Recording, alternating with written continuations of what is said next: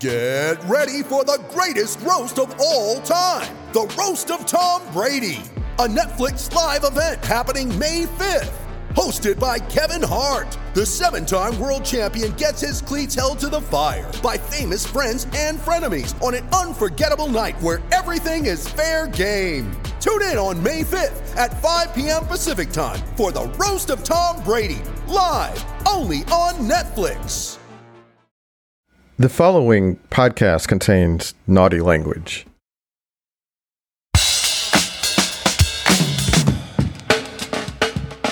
Hi, I'm Josh Levin, Slate's national editor. This is Hang Up and Listen for the week of February 8th, 2021. On this week's show, we're going to go long on Super Bowl 55, how the Bucks and Tom Brady won it, and how the Chiefs and Patrick Mahomes got run over. We're also going to discuss player discontent in the NBA, where LeBron James is mad about the proposed All Star game, and Kevin Durant is mystified by the league's COVID protocols. I'm in Washington, D.C. I'm the author of The Queen, host of Slow Burn Season 4 on David Duke. Also in D.C., Stefan Fatsis. He's the author of the books Word Freak and A Few Seconds of Panic, and he spent the Super Bowl thinking about vowels, vowel sounds. Should I explain that? Yeah, so um, what's I, a uh, super vocalic? Is that yes. what it's called? Super vocalics are words or phrases that contain the letters A, E, I, O, and U, but only once. Um, it was created by a friend of mine named uh, Eric Chaikin, who, with the linguist Ben Zimmer, have started a great website called Beyond Wordplay. And so we tweeted out Super Bowl calyx during the game. I'll give you some examples. So there was well, a, there, so there was one player in the game who is one. Maybe we should save that. We if, could, we could give, save give that. people give people a chance to think about it. Okay, one what player, player in, the game, in the game yep had A E I O N U in his name, mm. first and last, yeah. but only once each. Another Super Bowl player who's had uh, who's a super vocalic was Osi Umenyiora. Umenyiora, A E I O U, once in, in each name. Some of my Super Bowl calics. There was that video of Tom Brady walking in to the stadium without a mask on. So I tweeted, "Mask, Tom immune." Joel Anderson. I, I, TD catch by Bucks tight end Gronk. I'm not. As, I own you once. I'm not as smart as uh, Stefan. I was up here trying to figure out if there was an E in the Ndamukong Suh, and uh, there's not. So I, I, don't think there is. No. Let no. me just uh, finish with my, my last one. Ugh. Okay. One more Brady ring. Numeral one more Brady ring. With us from Palo Alto, Slate staff writer, host of Slow Burn season three and six, Joel Anderson. Joel, I started to ask you this last night, but decided I was going to save it for the show. What oh. did you end up eating during the Super Bowl? Okay, yeah. America needs to know. I did not get the crab uh, or the lobster sandwich that I'd asked uh, Janae about. We ended up getting uh, a bunch of appetizers from Chili's and just making it work like that. So, you know, you get some little chips with queso, chips with guac. You know, they have uh, some fried cheese, uh, the Southwestern egg rolls. It was pretty good, man. I, you know, I'm, I'm, a huge Chili's fan. You know, my first date in life was happened at Chili's, so I've been uh, wow. loyal to it since then. Chili's, listen up. You have a potential uh, spokesman here. Uh, it's funny that you mentioned that because our plan was that we were going to make some baby back ribs. really? Not not the Chili's variety, but just baby back ribs. But then we decided that it was going to take too long, and so we ended up uh, making fried oyster po' boys. Look at you! All right, yeah. a little, little nod to the home. home oh, a native, very yeah. nice. Yeah. How? What, what so kind of Saints, sauce did you use on the, that? The, the Saints did, in fact, win the Super Bowl um, in, in this imaginary fried oyster laden universe. Uh, remoulade sauce. Okay, go man. Look at you. I mean, that is very New Orleanian of you. I'm proud. Mm-hmm. So you guys, you, know, you guys man. whipped up some meals. Well, Josh whipped up a meal, and I came up with QB's Bucks Brady 43 is very old. KC's Mahomes just 25 isn't. Look, we all get to choose the way we want to enjoy the Super Bowl stuff. Perfect segue to your introduction here, Joel. Apple Card is the perfect cashback rewards credit card. You earn up to 3% daily cash on every purchase every day. That's 3% on your favorite products at Apple, 2% on all other Apple Card with Apple Pay purchases, and 1% on anything you buy with your titanium Apple Card or virtual card number. Visit apple.co slash card calculator to see how much you can earn. Apple Card issued by Goldman Sachs Bank USA, Salt Lake City branch, subject to credit approval. Terms apply. So, way back in late March, a couple weeks into our global pandemic nightmare, we here at Hang Up and Listen were talking about Tom Brady's surprising signing with the Tampa Bay Bucks. And it didn't seem like a great fit at the time. You know, Brady was coming off of a year where he had the same QBR as his predecessor in Tampa, Jameis Winston, which would have made them both 16th in the league. And the Bucks hadn't made the playoffs since 2007. So, if Brady was hoping to close out his career on top or somewhere near it, the Bucks, who happen to have the worst record in American professional sports by percentage, they didn't seem like the best bet. So let's review what we said that day on March 23rd. Josh said, Brady's leaving, but he's already going to be 43 years old. Bill Belichick wins again. Stefan said, I don't think the Tampa Bay Buccaneers are going to make it to the Super Bowl. And I had an even more dim view of the signing. And I said, of Brady, he's probably not an elite NFL quarterback anymore. I just wonder how much of a future there is with him, not just in Tampa Bay, but in the NFL. So look at us know nothings. Last night, Brady won his seventh Super Bowl in Tampa Bay's surprising rout of the Kansas City Chiefs. Brady won MVP, but if anything, the victory was an ensemble effort that showed why Brady chose the Bucks in the first place. So, Stefan, yes, we got it wrong. Very wrong. But it wasn't reasonable to expect any of this would happen, right?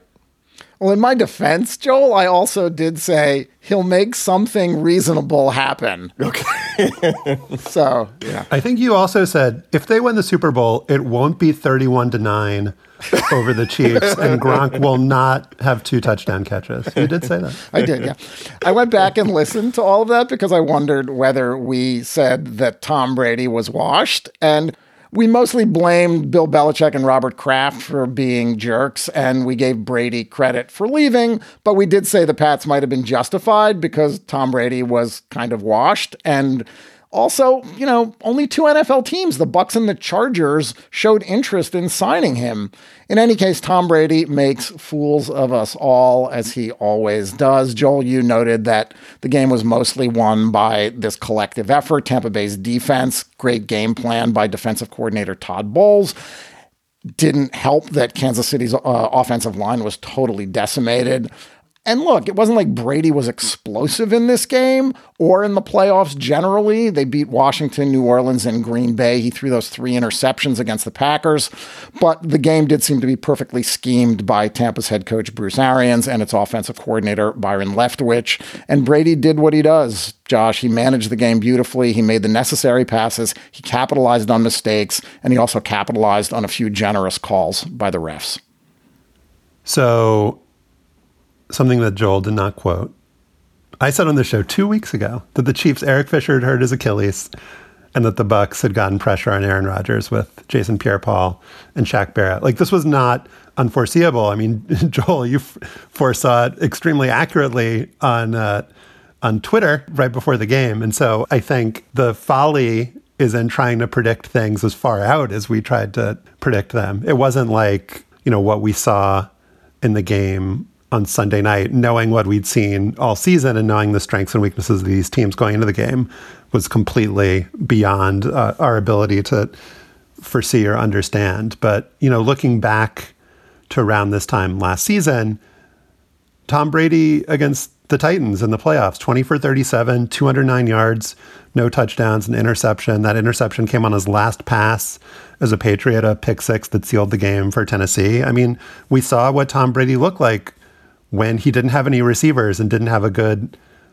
line around him. And so, you know, what does Brady bring to the table at this point? He's, you know, very like wise in in football terms. He's extremely uh, competent in terms of his ability to get the ball to open receivers. He still has a, a strong arm. The funny thing, the thing that we wouldn't have been able to predict, is that he's very healthy. He was the healthier quarterback in this game and was healthy all year. He was certainly, a, you know, way healthier than than Drew Brees was um, in, in that playoff game. And, you know, the the Washington football team was starting Taylor Heinicke because all their quarterbacks were hurt. And so that was a, a big advantage that this old man was had no physical ailments at, at all that as far as we know.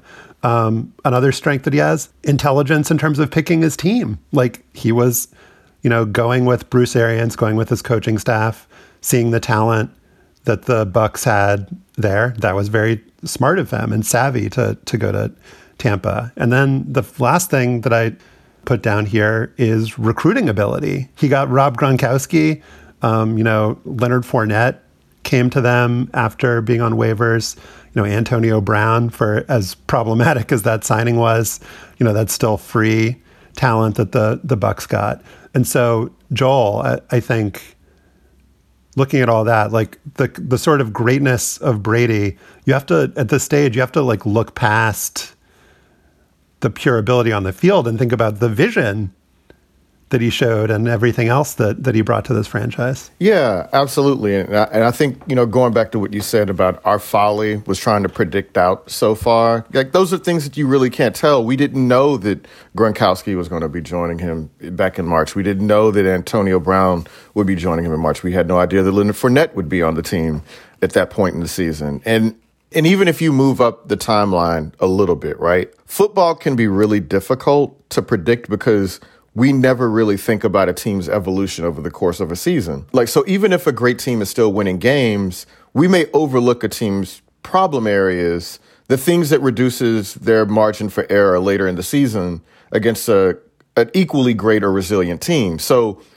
where the Chiefs were the best team of the season at like week eight or nine, right? Uh, and, and definitely the better team when they played against the Bucks earlier this season that didn't have much to do with the team that we saw left standing on Sunday, which had like way too many injuries and too many key spots. And the Bucks with, you know, Tom Brady, his, you know, knack for being a great general manager, time to develop, the Bucks were the better, deeper, stronger team by the end of the year than the reigning champs. And it's again like yeah, let's we, we should look off of like what Brady did on the field because he wasn't great great this year. He was ninth in passer rating ninth in QBR, and the Bucks caught a few breaks along the way. I mean, the conferences, you know, the NFC's de- defending champ, the San Francisco 49ers, they imploded. They got to play the Saints with the deeply compromised Drew Brees. You know, he he had 11 broken ribs again, which I was shocked that a human being could have that many ribs get broken and still stand up.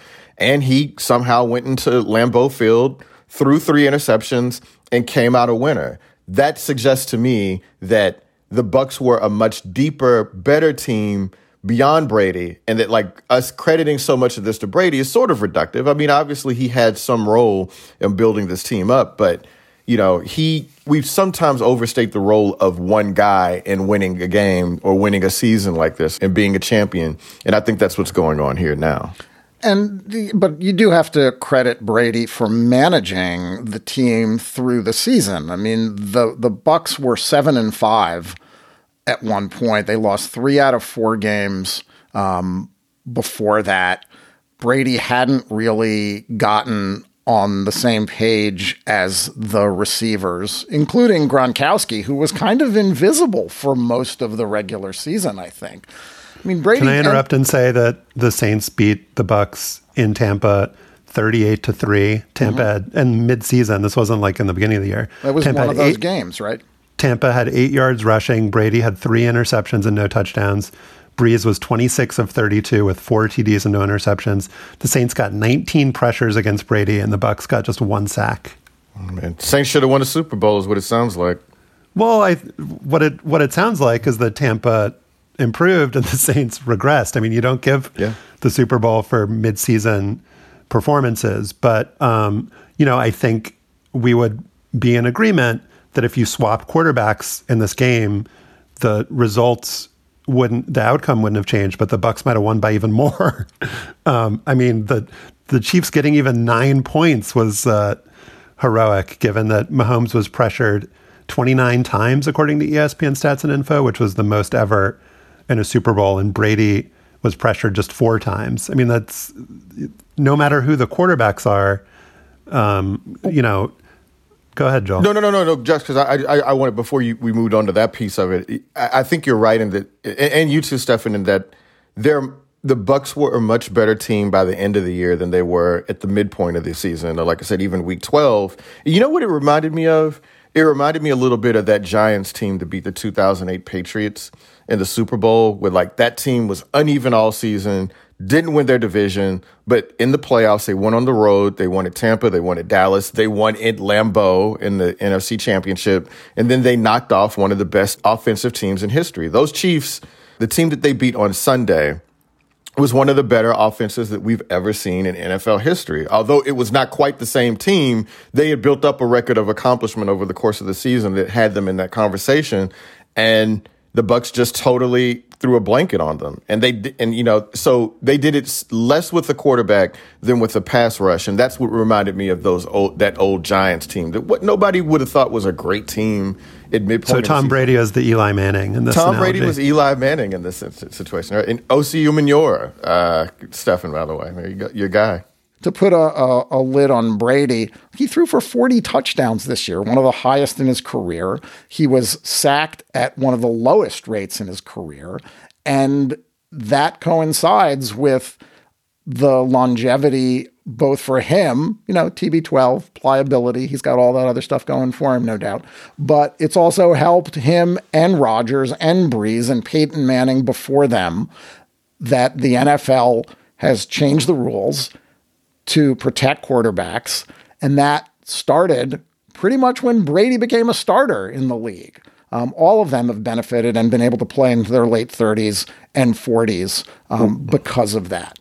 Well, you could even take it back to when Brady got his knee busted up by Bernard Pollard that year. That a lot of these rules to protect quarterbacks that he he is he's played long enough that he can benefit from rules that were created in part to protect people like him. Right. So. Andrew Beaton, by the way, in the Wall Street Journal has a really good piece about this that we can link to. It's funny that like Brady's so like dominant and uh, manages to triumph no matter what that you could actually spin the Bernard Pollard injury that cost him that season and like busted up his knee as actually like ultimately good for his career and like leading him to, to to great triumphs. But um, the New York Times actually had a piece on penalties in the NFL this year that I found enlightening, which was that offensive holding was down. Um, they just didn't call it this year in the NFL. Just the the numbers were were microscopic, and that that was actually intentional um, on the NFL's part. They talked about it that they were just going to keep it to obvious calls, and defensive pass interference was up, and so that was a key explanation for why scoring numbers were so high. Um, and you saw that in the first half of the Super Bowl, where the um, Bucks got six first downs by penalty, got a bunch of drives extended um, by you know penalties in the Chiefs' defensive backfield. And um, I think you know we're we're going to talk about Mahomes and the Chiefs after our break here in a second, but when you have 29 pressures against you in a season when the league has said explicitly you can hold that's really bad. Like i i think given the like era the fact that this was the most pressures ever in a super bowl it's like i, I think we still haven't quite understood or grappled with how bad the chiefs offensive line was in that game and how good the tampa bay rush was but we can get to all that uh, momentarily. All right, my favorite stat from this game was from uh, Next Gen Stats, which uh, had Patrick Mahomes traveling 497 yards before throwing the ball or being sacked, the most scramble yards in a game by any quarterback since they've been tracking this in 2016.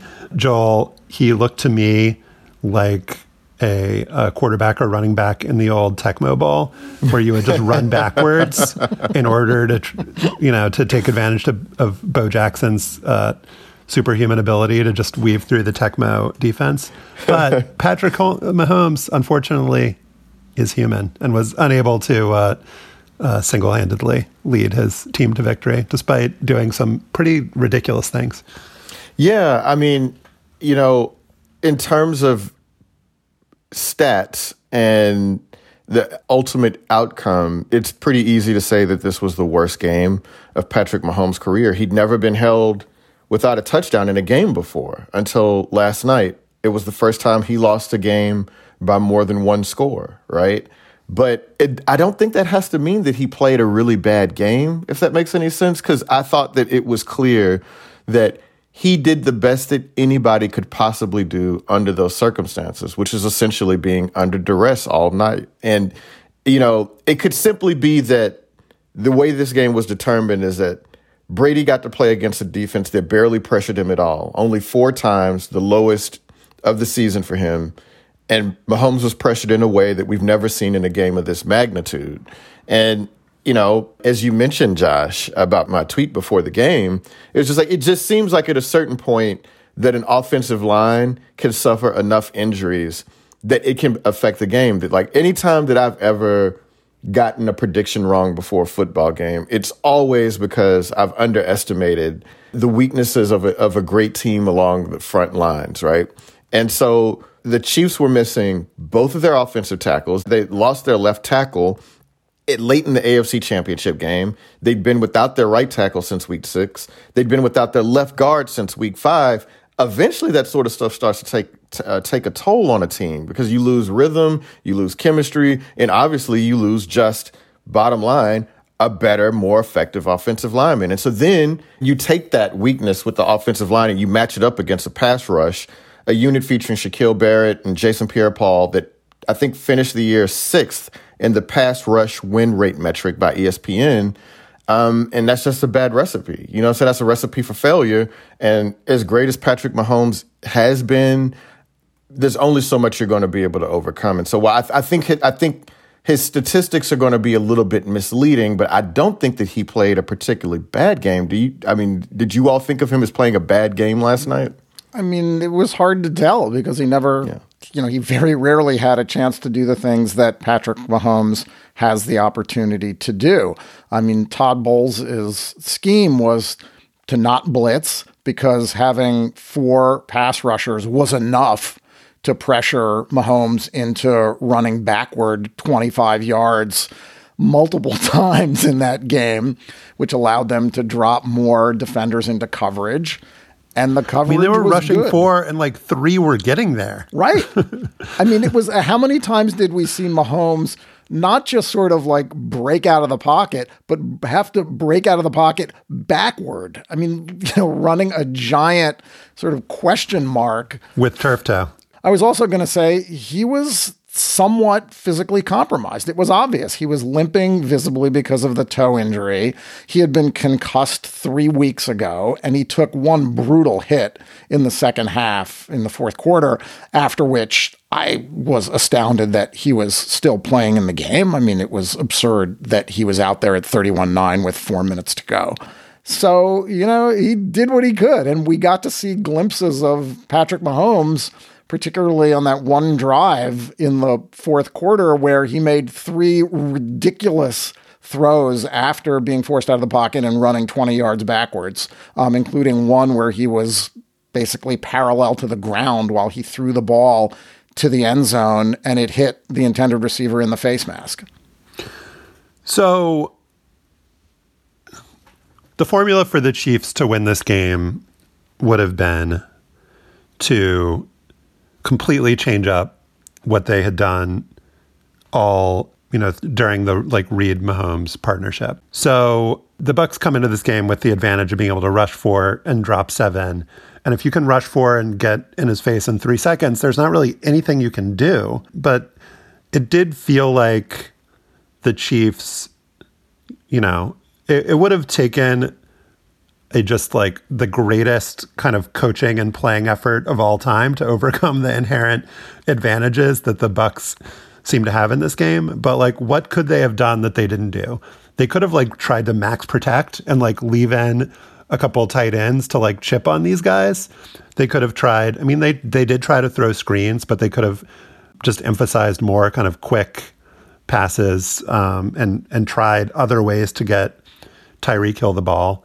They tried to run a little bit, um, but they could have run the ball more and tried to play more of a ball control game.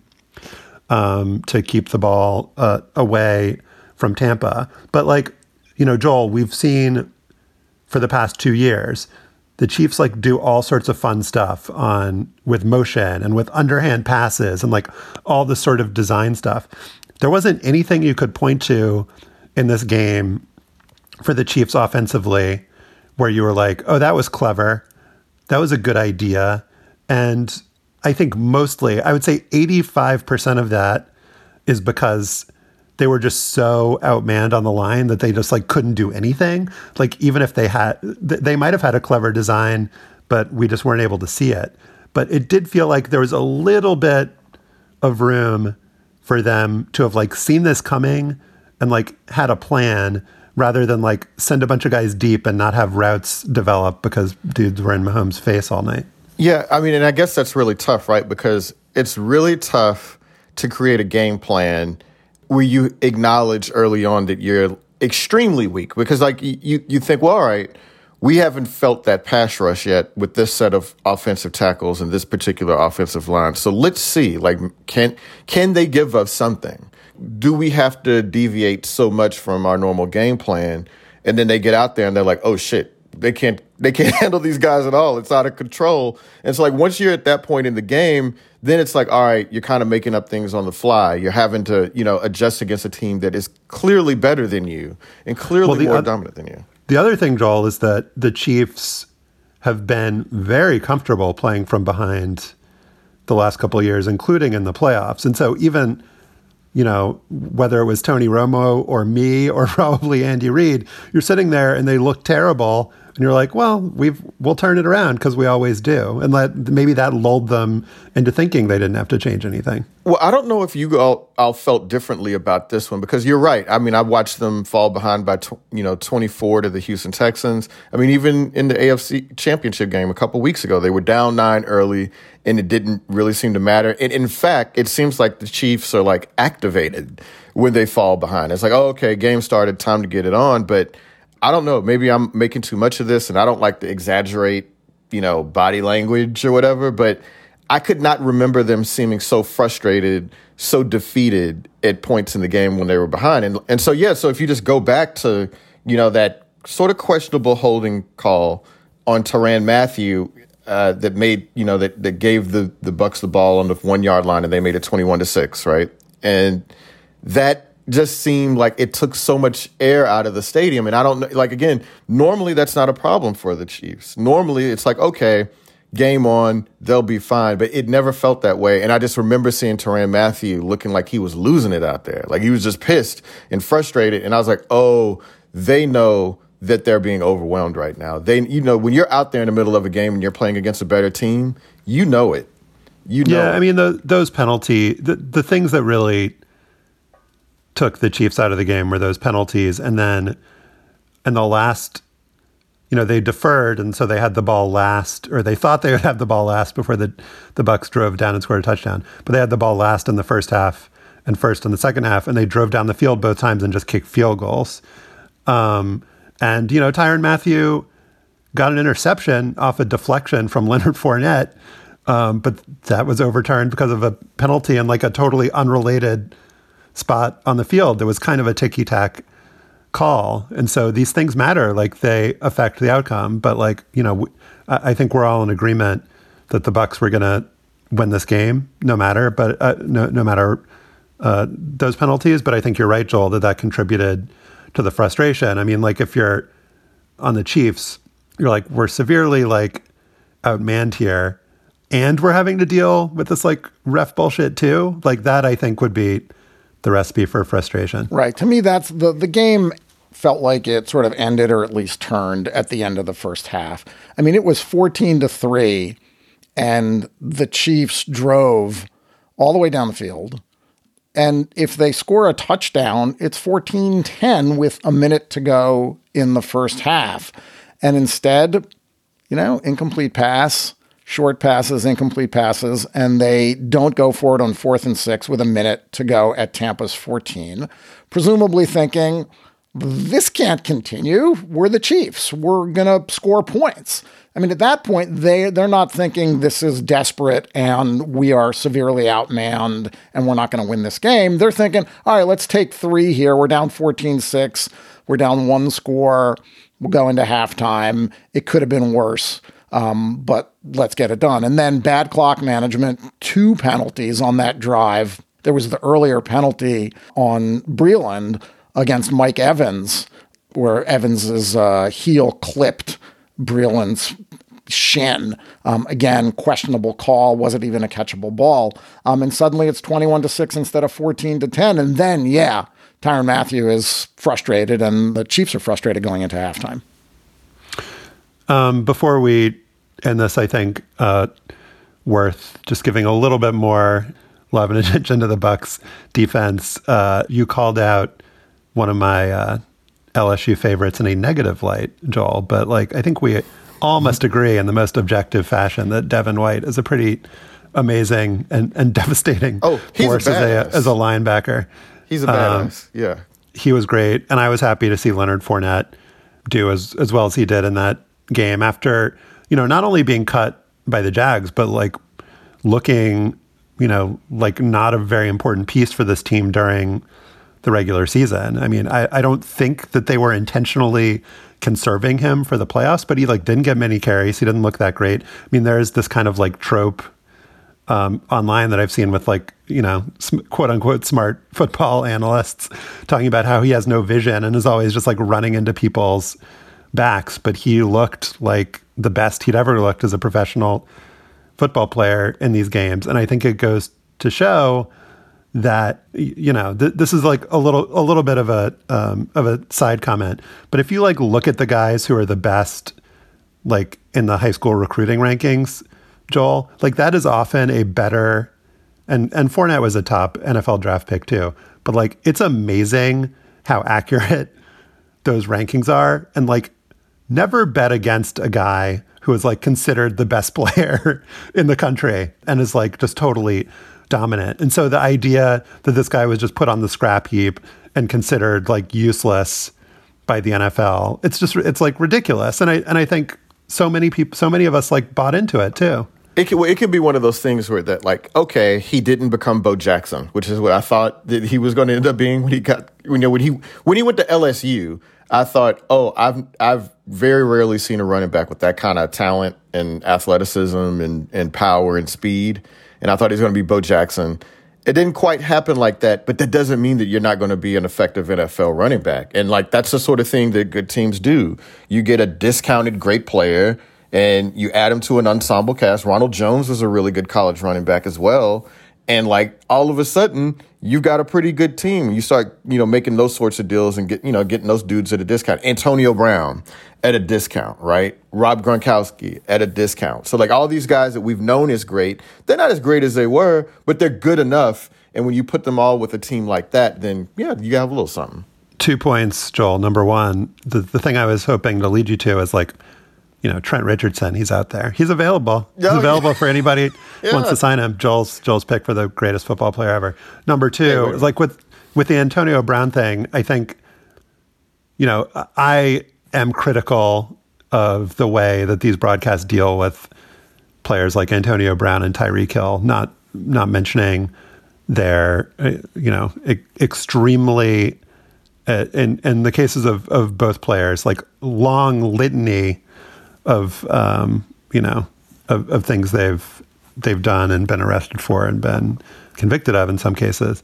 And so I don't want to let us like have these these segments pass by without mentioning that like the the whole like situation with the Bucks and Antonio Brown, um, I feel like was like handled incredibly poorly, and the way that they talked about him and having like learned his lessons when there's like actually no evidence that that's happened, and he has this like pending civil suit to do with a sexual assault allegation. It takes a little bit of shine off, and especially with like all of the praise that Bruce Arians is rightly getting for the way he's led that team, the way he's you know, done hiring and given black coaches a chance. It's like a little bit of a a ding against them just the way that they've talked about Antonio Brown. And and women and women coaches, which is more to the point in some ways.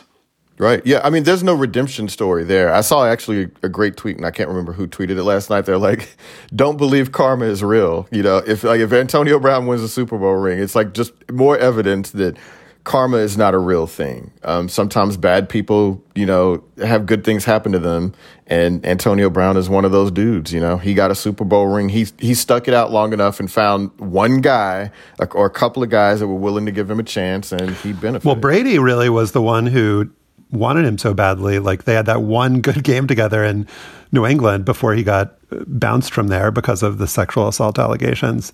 And Brady, I think, really wanted him, vouched for him and sort of like Gronk, we were mentioning before, it's not like he had a huge year, but you know, he's a guy that if you can put him on the field, um, you know, talent wins out. Um, and and he's got it, and he scored that touchdown on the good move at the goal line. And maybe with with Gronk, it was sort of also a case of managing expectations and managing physical ability at this stage of his career. He did not have a great season. He only caught like forty five passes, which was what uh, say tied for 94th in the NFL, but he scored two touchdowns in the Super Bowl because he knows how to get open, he knows how to block, he knows how to free himself up, and he knows how to connect with Tom Brady. I'd be curious to go back and see what we said when we talked about Gronk, whether he would come back to the league, Josh. I think we said he would come back. And maybe like ultimately all of the like extra hits he took will not be to his benefit later in his life, but probably today, this week, he's thinking that he made the right decision. He's thinking this was a gronking to remember. Hey guys, it is Ryan. I'm not sure if you know this about me, but I'm a bit of a fun fanatic when I can. I like to work, but I like fun too. It's a thing. And now the truth is out there. I can tell you about my favorite place to have fun Chumba Casino. They have hundreds of social casino style games to choose from, with new games released each week. You can play for free anytime, anywhere and each day brings a new chance to collect daily bonuses. So join me in the fun. Sign up now at ChumbaCasino.com. No purchase necessary. VGW. Void were prohibited by law. See terms and conditions. 18 plus. On this week's bonus segment for Slate Plus members, we're going to have a little bit more Super Bowl talk for you guys, focusing on the CBS broadcast, what Jim Nantz and Tony Romo talked about, what they omitted, how they covered the Britt Reid story, Andy Reid's son, and all of the uh, self congratulatory hootenanny from the NFL about how they're so enlightened about race now. Uh, to listen to that, you have to be a Slate Plus member. Just $35 for the first year. You can sign up at slate.com slash hangup plus. Last week, LeBron James said, I don't even understand why we're having an all star game. That game in Atlanta will also include three point and dunk contests, all of which are scheduled for the same day, March the 7th. That plan, according to LeBron, is a slap in the face to players who had been told that they would be getting some time off, which they feel is much needed given the NBA's compressed schedule this season. Reigning MVP Giannis Antetokounmpo said he had zero excitement and zero energy for All Star festivities. The Kings' De'Aaron Fox said it was stupid. Kawhi Leonard of the Clippers said the NBA was just putting money over health right now. Joel, compared to the other major sports leagues, NBA generally marked by relative labor peace. But with a really short offseason and the pandemic still raging, conflicts between the players and the league seem to be escalating in the last couple weeks. Yeah, and I think it says to me that, you know, even though the NBA is no longer in a bubble in Orlando, um, that the usual grind of the NBA regular season combined with these new COVID protocols have made this a deeply unenjoyable season. And of course, the players are hoping for a break, right? In a podcast with one of the Warriors owners uh, last week, Draymond Green said that the season had been particularly difficult with longer days as a result of daily testing and restrictions in the league's protocols. And he said, this is a quote, even on off days, you have to go to the facility and test. And so even just seeing that facility that day, although you may not even go in and work out, but you drive into that facility every day, mentally it's exhausting. And so it's been a very tough season to say the least. And I think a lot of guys are struggling with it. And I think that when you hear the, the all stars speak up in unison like that, when they say, Hey, I have no energy for this. I don't want to do that. I think that that's, they, I believe that they authentically feel that way. Um, and I also think that it's, you know, it just gives you an indication of how difficult it is. I mean, even though they're, you know, great, and this is, you know, they get paid a lot of money to do this, and this is their livelihood or whatever, it still can be really, really hard. And uh, I don't, I, you know, I don't think that we should overlook the, you know, the fact that like this is, you know, an unprecedented set of circumstances that they're enduring. The bubble was unprecedented, and now what they're doing is unprecedented, and it's very hard and it's very difficult, and there's not a lot of joy behind it. And so, of course, they look ahead and they're like, wait why don't we just take a break for a little bit? Like, you know, the, the big part of the All Star game is the fan experience and it's a celebration of a game. This isn't really a time for celebration, right? And it's going to expose rifts not just between players in the league, but between players and players. Um, and I think we're seeing that too. Chris Paul, uh, who's on the Suns now, is the president of the uh, Players Association, longtime friend of LeBron James, right? Um, and the PA and Paul are supporting having All Star Day, um, partly because they, you know, buy into the partnership with the league, and partly because of the way that it's being structured. You know, the, there's going to be uh, a lot of it's going to benefit HBCUs and COVID relief efforts. So the the, the All Star Weekend or All Star Day is being positioned as as a as a charitable endeavor, but in reality it's a revenue endeavor. It's a way for the network. I think TNT is is is doing this game. It's a way for the network to, you know, to recoup some of the lost revenue from their NBA contracts, which have been, as in all sports, devastated by the reduced um, game load uh, because of the pandemic. You mean Kawhi Leonard put a really fine point on it in the laconic way that Kawhi Leonard does, saying the league is putting money over health right now. Um, the All Star Game is the most optional of uh, events in any and all sports, and so telling the players, telling everyone, it was announced publicly, we're not doing an All Star Game this year, and then reversing that decision and saying, oh, actually, we are doing this, not because the you know the pandemic is any less um, you know it, in, in, evidence. It's not like the, this decision was made because like oh actually things are fine right now, especially so we, we in can, Georgia where they're really not fine. Yeah, I mean, so there's no way to look at this and not come to the conclusion that Kawhi and the other players have.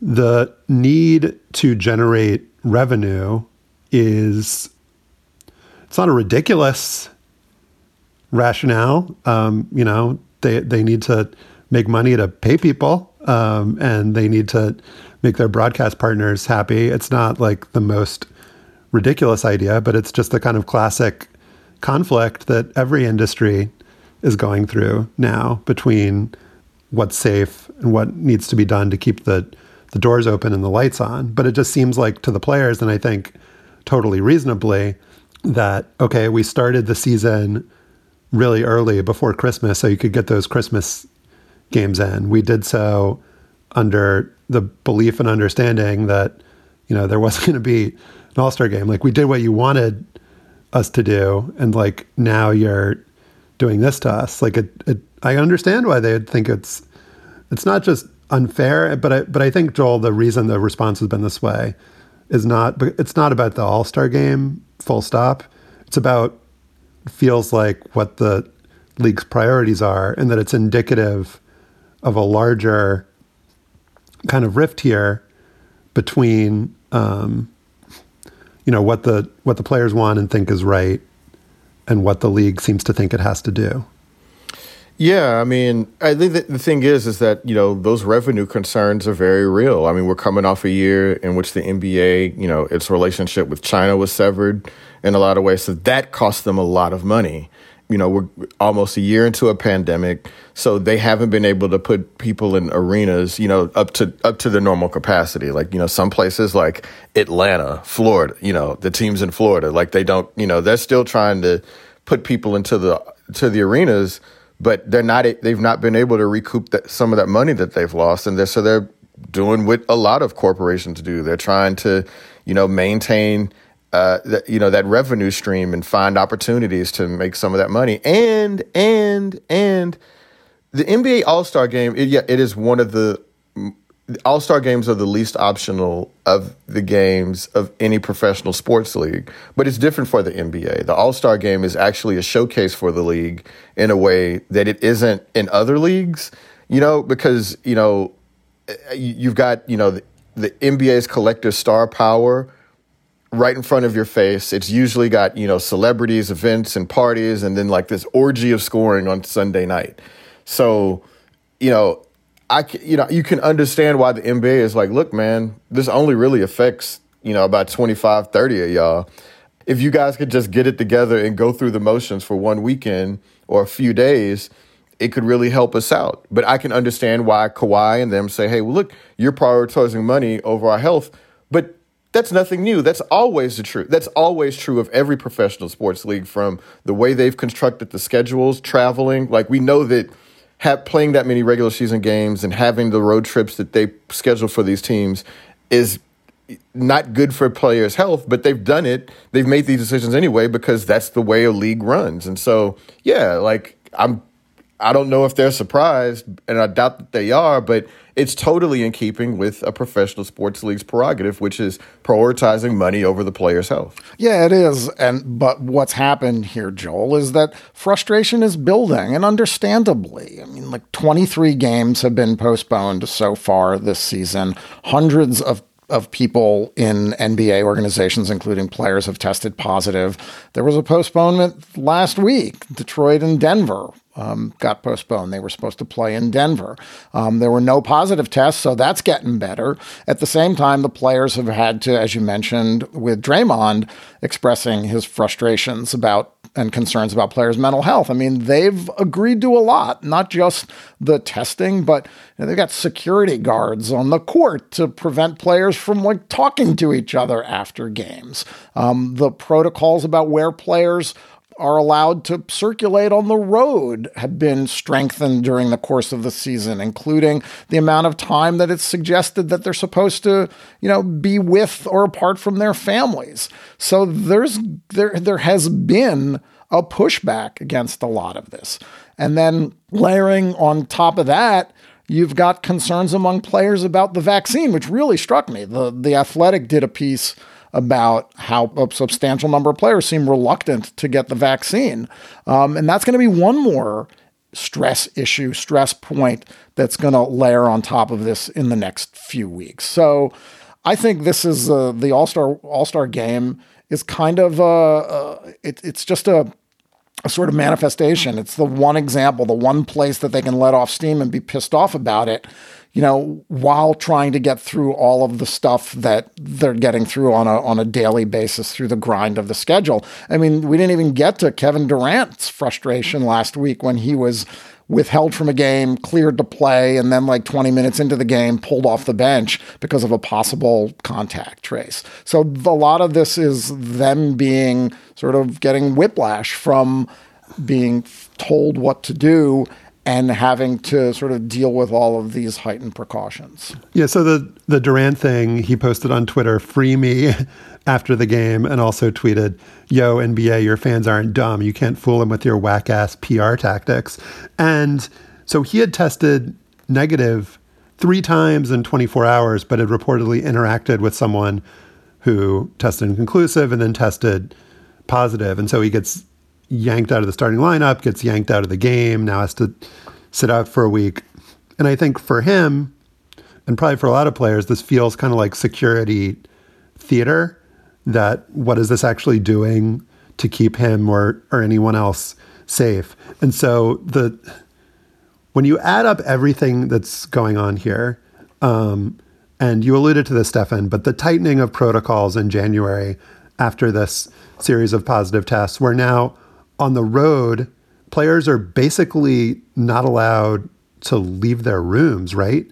So you have the NBA basically implementing all the negatives about the bubble, the inability to have human contact, the sense of isolation, um, but not taking on any of the kind of costs or negatives for themselves. Like they're still having all of the games the players still have to travel. They're still having them all in home arenas.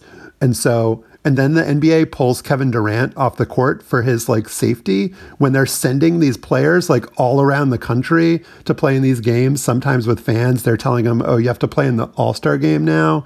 Oh, and you're not allowed to leave your room or see your family.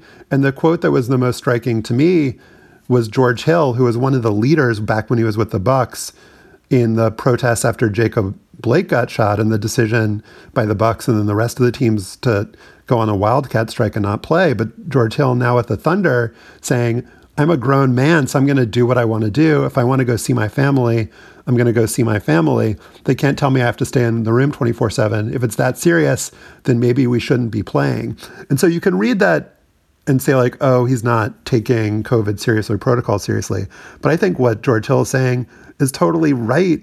And he's somebody who's like smart and thoughtful and responsible. And so I, th- I think what he's saying is the NBA is trying to have it both ways and saying, oh, you have to do the X and Y for your safety. But like ultimately, we shouldn't be playing. And so you can't tell us shit. right. And which makes me wonder, Joel, do you think we're heading for another moment like inside the bubble when teams got together and said, no? No, because they want to be paid. You know, if they don't play, they don't get paid. And I guess like I would need to know more about what the players want as an alternative then. Like like does a majority of players actually not want to play? Like is that cuz that's not something that I've heard. I would like to know like what their like what would they think is the best way to pull off the rest of this season without some sort of stringent protocol. Because if they if they don't want to endure, you know, this rigorous protocol. I mean, none of us would. Who want to get tested like in the way that you have to get tested? Like I wouldn't want to do that every day. I would not want to be limited to my hotel room every day. I don't like being limited to my home every day right now. But like Joel, I, I think that's why the All Star game has become this like it's like the nail sticking out of the board. Like there's no I think you're right, there's no good answers or easy answers to any of this stuff. And there's no proposal that would be like, oh, that would maximize revenue and also keep us safer. But the All Star game just feels like they were told we're not playing it. Yeah. It's, it's, it's gratuitous. It, yeah. Like that's the one thing they can point to and be like, here's an easy thing we could not do. And if you really wanted to like live the values that you're expressing, you would say, you know, we're, we're not doing this. And on top of that, look, the, since they went back into the bubble, they got a very brief um, hiatus after the 2020 season ended. They were asked to start and play an almost full schedule. And for the very best players, the guys that are going to be playing in the All Star game, they're going to be expected, if there are Olympics in Tokyo in July, to basically go right from the end of the season to the Olympics. Um, so you're basically asking professional athletes to play a full year without much of a break and then resume again in the fall on the NBA's more typical historical October start. Frustration is going to keep building. Yeah. I mean, I think they're frustrated. I would like to know more about, again, the rest of the league's rank and file because, again, All Star weekend only really matters for like a, a, a, very small fraction of the NBA players. I mean, like, do you think Clint Capela like has a, an opinion about All Star Weekend? I doubt that he does. But you know, the league's biggest stars, you know, biggest names, they're the ones that have you know the narrative right now. They're just like this is a way for them to express frustration, I suppose, and you know that's that's very fair. Like I could I can understand why they feel that way, but I just I don't like you know who do you think you know? I'm trying to try. I'm trying to think of the most. Think of the Kendall Gill of the NBA today. Like, does that guy really give a yourself? yeah, I, am a casual, I guess. I don't know why I can't think of it. Seth Curry. Does Seth Curry really care? If uh, well, he probably going to play in a three point con- con- contest, so I mean, let's not think about it. So PJ Tucker, you think PJ, PJ Tucker? Tucker? Yeah, just PJ Tucker really. PJ Tucker is going to get some time off, so he doesn't. Right. He doesn't care. Okay, we talked in the first segment about the folly of predictions. I'm going to make a prediction right now, one that will uh, low low stakes because uh, if I get it wrong, who cares? I think that if the Olympics are played, then Kyle Kuzma will be on the Olympics Olympic team, and if not literally Kyle Kuzma, it will be just like full of Kyle Kuzma like players. Yeah. LeBron James is not going to play in in the Olympics. Yeah, I don't think so. Probably not. Yeah. Can you set the stage a little bit so people understand what happened? In 1969, 14 black student athletes were kicked off their university's American football team for planning a show of support against racism. We were really protesting our treatment on the field. Amazing Sports Stories from the BBC World Service tells their story. We became brothers that day when you did that to us. We made a change. Fighting for what we deserve. Search for Amazing Sports Stories wherever you get your BBC podcasts.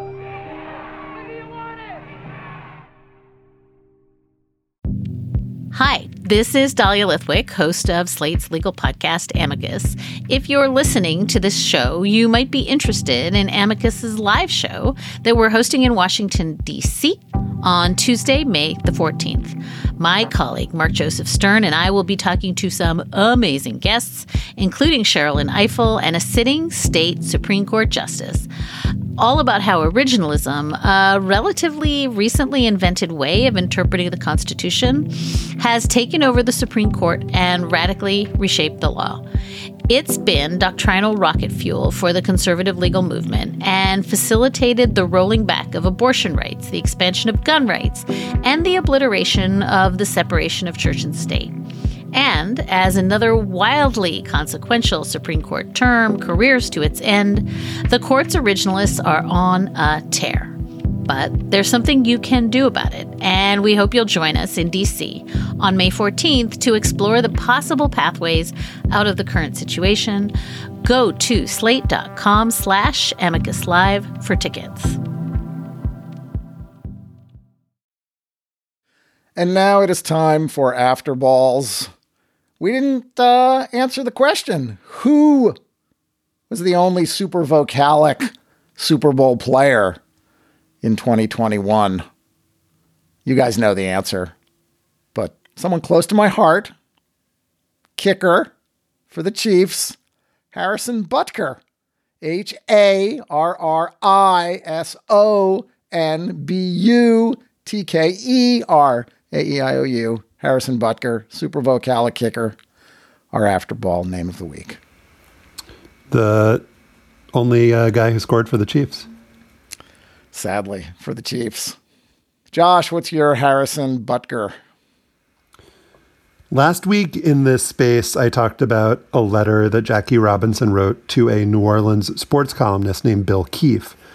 Keefe had called Robinson a quote, enemy of his race and quote, a persistently insolent and antagonistic, troublemaking Negro. Robinson responded with an eloquent and searing letter, one that ended with the lines I am happy for you that you were born white. It would have been extremely difficult for you had it been otherwise. I got into some of the context and backstory last week about Bill Keefe's racism and the Louisiana segregation law that he defended in the Times Picayune newspaper in the days since I did that first story. I've learned a bunch more, which I'm going to spell out in a written piece on Slate that I'll publish this week.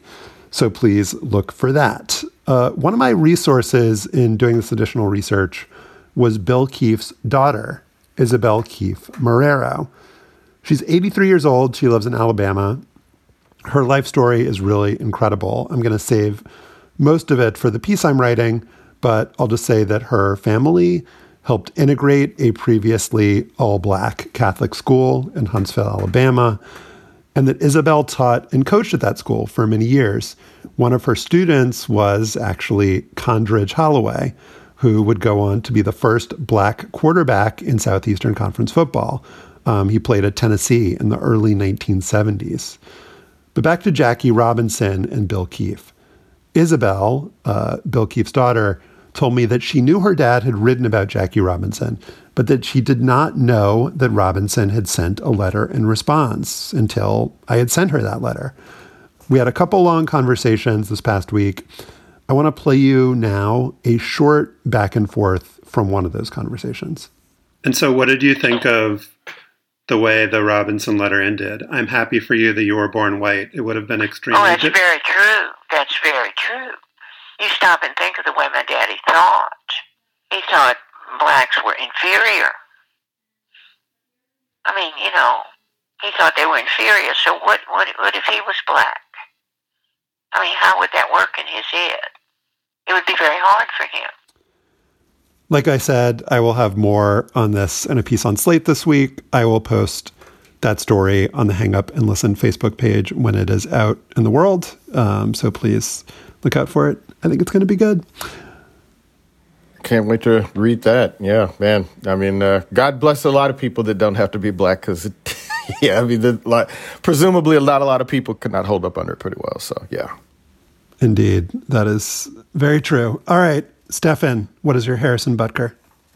I watched the new feature film One Night in Miami the other day. It imagines a dramatic historical gathering. Cassius Clay, Malcolm X, Jim Brown, and Sam Cooke celebrating Clay's heavyweight title win over Sonny Liston on February 25th, 1964. While the movie takes plenty of dramatic and chronological license, the men did indeed gather that night, and they did, at Malcolm's insistence, eat ice cream. Uh, I wanted to find out a little bit more, so I, I, did a little more research. The days after the fight were a whirlwind. The next morning, the 22 year old champ declared his religious affiliation. I believe in Allah, he told reporters, and he uttered a more famous line, too I don't have to be what you want me to be. The day after that, he appeared in public with Malcolm X, who was in a Nation of Islam tug of war over Clay's loyalties with Elijah Muhammad and continued talking about Islam, race, and segregation. Clay then drove to New York, did more interviews, and toured the UN with Malcolm. Then Elijah Muhammad announced that the boxer's name would now be Muhammad Ali. In the middle of all of this, in the middle of his spiritual and political awakening, and in the face of enormous public backlash from the white media, Clay met with Sam Cooke at Columbia Records in New York to record a song. As Jonathan Eig explains in his biography, Ali, A Life, the business syndicate that backed Clay, the Louisville sponsoring group, had contingency plans to make him an entertainer in case he lost to Liston and his boxing career was cut short. Their first effort was a comedy album released in August 1963, titled, of course, I Am the Greatest. It was recorded at Columbia Records in New York. Clay recited poems designed to further hone his image as bold, fearless, and outspoken, a crossover black athlete unlike anything America had seen before. And now, ladies and gentlemen, from Louisville, Kentucky, wearing black tie, Mr. Cassius Marcellus Clay. A bell rings, Clay reads. His delivery isn't the polished Ali that the world would come to know later. A lot of it is cringeworthy, Clay taunting Liston as fat, Clay reading JFK lines about how he's the new frontier of boxing and will win the championship with vigor, and saying, I don't ask what boxing can do for me, I ask what I can do for boxing. A New York comedy writer named Gary Belkin wrote the material, which, as John Eig notes, was a step up from Ali's juvenile stuff. Before that, this guy's a bum, he'll fall in one. This brash young boxer is something to see, and the heavyweight championship is his destiny. This kid fights great. He's got speed and endurance. But if you sign to fight him, increase your insurance. yes, I'm the man this poem is about. I'll be champ of the world, there isn't a doubt. Here I predict Mr. Liston's dismemberment. I'll hit him so hard, he'll wonder where October and November went. I Am the Greatest hit number 61 on the Billboard charts, and it was nominated for a Grammy. After that, Clay recorded a cover of the 1961 hit Stand By Me by Ben E. King. No, I won't be afraid. No, I won't be afraid. Just as long as you stand, stand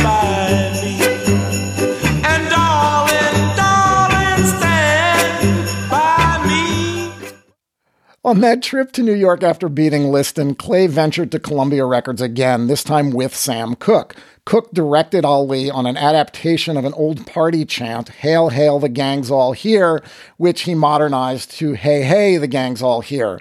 The New York Times covered the taping. It reported that between takes, Cassius sat at the drums and beat a solid rhythm. He also played a few bars of rock and roll on the piano. According to Peter Guralnick's book, Dream Boogie The Triumph of Sam Cooke, Cook then accompanied Ali to an interview with the BBC boxing commentator Harry Carpenter. After discussing the fight, Carpenter asked Clay who was with him. Let's listen to what happened next. This is Sam Cooke. As you can see, like me, he's awful pretty. and we are here now working on a record called The Gang's All Here. And uh, uh, Sam and I, we expect to have this out in another week or so. Would you like to give us uh, a preview of this disc? Well, uh, this I want to give you a little introduction Only. This record is uh, uh, talking about, uh, uh, you know, me, the greatest, and uh, the various people in countries such as England and Paris. And uh, uh, we'll give them a sample. Come on, let's give it. them a How do you- We, we'll do a lot better if we had the music here with us. All right, we're gonna But do it we'll, we'll the try now. Hey, hey, the gang's all here. Join in the fun. hey, hey, the gang's all here. We're gonna swing as one. Do it again now. Hey, hey, the gang's all here. Join in the fun. Hey, hey, the gang's all here. We're gonna swing as one. Is New York with me? Yeah. Is Chicago with me? Yeah. Is London with me? Yeah. Hey, hey, the gang's all here.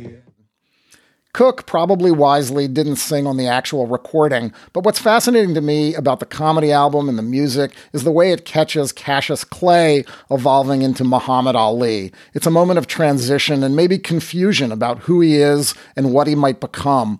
One day he's meeting with Nation of Islam and endorsing black nationalism. The next he's recording a comedy album and singing with Sam Cooke. It was hard at this point to know who Clay slash Ali was, what he actually believed, whom he really trusted. Of course, Ali, though, would pull it all off, being all things to all people, but always somehow seeming true to himself. Yeah, no, that's, I mean, that dude was special even at that very young age. And it was, you know, an old person would say, God don't make no mistakes. And, you know, with Muhammad Ali, man, uh, Cassius Clay, um, you just see that everything that happened to him that followed, like, wasn't a mistake. Uh, I mean, I think it was probably a mistake for him to try to emulate Benny King and sing "Stand by Me," but like, we can we can overlook that. But, you know, I, I should also add that quality of, uh, of Ali's singing voice aside, he did not give up on it. In 1976, he released an album called Ali and His Gang versus Mr. Tooth Decay.